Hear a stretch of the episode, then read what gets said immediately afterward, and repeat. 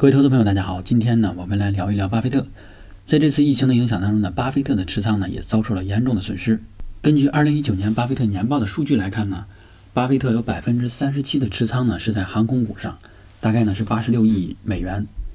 然后根据最近的这些股价计算呢，巴菲特的损失应该超过了三十亿美元。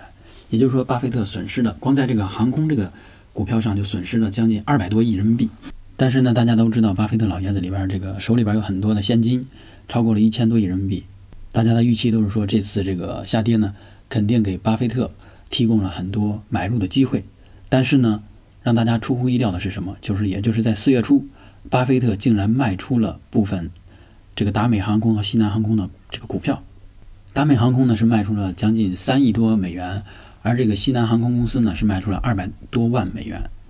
分别占他持仓的百分之十八和百分之四。于是呢，很多人就开始纳闷了，说巴菲特老爷子不是自己说过，说如果看好一家公司，这家公司如果这个跌的话，他就买，越跌越买。为什么现在越跌开始卖了呢？下面呢，我们就来分析一下具体的原因。第一个原因呢，也是最直白的原因，就是这次疫情其实对于航空业的冲击非常的大。为了避免这个病毒的传染呢，所以大家都在待在家里，减少外出，因此呢，飞行的需求减少。这就造成了这个航空公司呢处于入不敷出的状态，因为航空公司无论它的飞机是租赁来的还是自己买的，这些飞机如果停在这个飞机场里不飞，每一天都有相相对应的折旧或损失，再加上人工成本以及这个运营成本，所以每天的损失呢特别大。所以美国的航空公司呢都向政府申请了这个救济金。整体而言呢，就美国航空公司面临的这个处境呢非常的危险。第二个方面呢，我们来聊一聊航空业到底是不是一个好的商业模式。巴菲特自己在几十年前就说过，航空业其实不是一个好的商业模式。他给的理由是这样的：他呢，虽然市场在不断的增加，但是呢，你要维持这种增长，你就必须投投入巨量的资金，但是最后你赚的钱呢非常少，甚至是赔钱的。这就是他对航空业的看法。巴菲特呢，之前在航空这些股票上有过亏损，所以呢，他在几十年之内没有再买过航空公司的股票。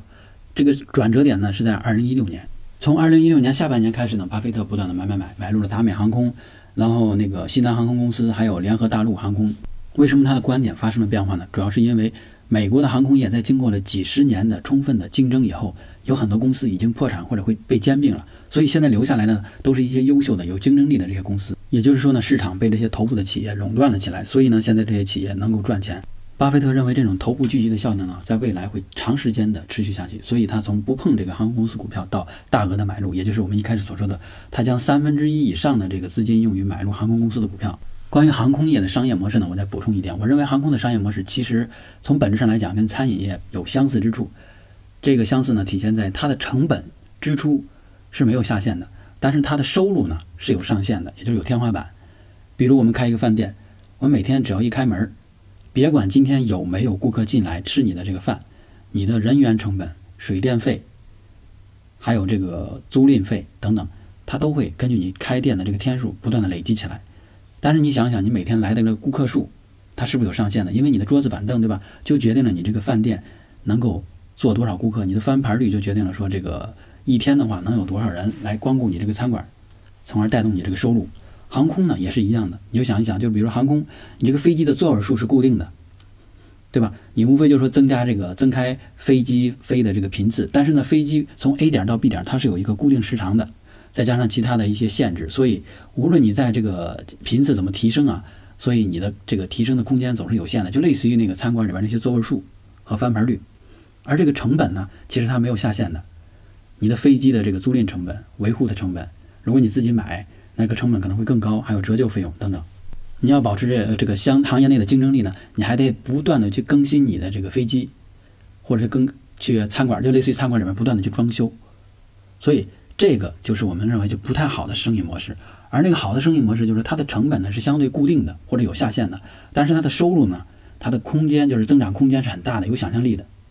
互联网公司呢，其实就是很多公司里边，无论是 to B 的还是 to C 的，它有这种想象空间。所以这就是为什么互联网公司它的这个估值呢偏高一些。下面呢我们再说，就巴菲特卖出航空公司股票可能的第三个原因，因为呢巴菲特这个通过伯克希尔持有航空公司的这些股票，他的持有比例呢很大，所以在大股东的这个范围内，呃现在呢航空业面临这个危机，向政府申请补助，所以呢，有的人就认为说，你巴菲特持有那么多现金，也就是伯克希尔有那么多现金，为什么你不拿这些现金去救这些航空公司呢？而是让航空公司去向政府通过这个拿纳税人的这些钱来去取得这个继续生存的机会？这就像是一种道德上的谴责，或者企业责任上的一种谴责。所以，巴菲特有这种逼不得已的成分，所以他要卖出航空公司的股票，要不然的话，这个会阻碍航空公司申请救济金。最后一个原因呢，就是说，巴菲特通过实际的观察判断或者内部的这些消息，他其实已经知道航空业在今年面临的这个危机是非常非常巨大。同时呢，可能他发现了更有性价比的这些投资对象，所以呢，他要把钱从这边转移走，投入到其他的这个投资标的上面去。实际上，这是巴菲特第二次大规模的亏损性的卖出自己的持仓。第一次呢是卖出 IBM，因为他发现 IBM 的这个竞争力其实已经正在渐渐的消失，所以他认为自己错了就卖出。航空业呢，也可能是由于意外，造成了巴菲特迫不得已去卖出。所以呢，我觉得投资里面其实没有一个公式或者没一个永恒的这个理论，你可以永远的追随，然后认为说你这一辈子就靠一个这个理论就可以永远的去投资赚钱了。巴菲特老爷子都做不到。此时呢，我想起了巴菲特老爷子之前说过的投资法则，也是一句名人名言。他说的是说，第一条法则就是说永远不要亏损卖出你的这个股票，第二条法则呢就是说永远不要忘记第一条法则。但是现在我们看，巴菲特老爷子也是迫不得已做出了这个卖出的决策。股票投资呢，就像一场博弈，因为每天我们一睁眼面对的企业、面对的这个世界都是在不断变化的。如果我们还是用昨天、用过去的思维和知识去理解这个新的世界，那我们最终会赔得很惨。所以，不断学习、不断进步、不断提升、更新自己的这个思维方式，我觉得才是能够保证自己在投资这个事儿里面赚钱的唯一的方法。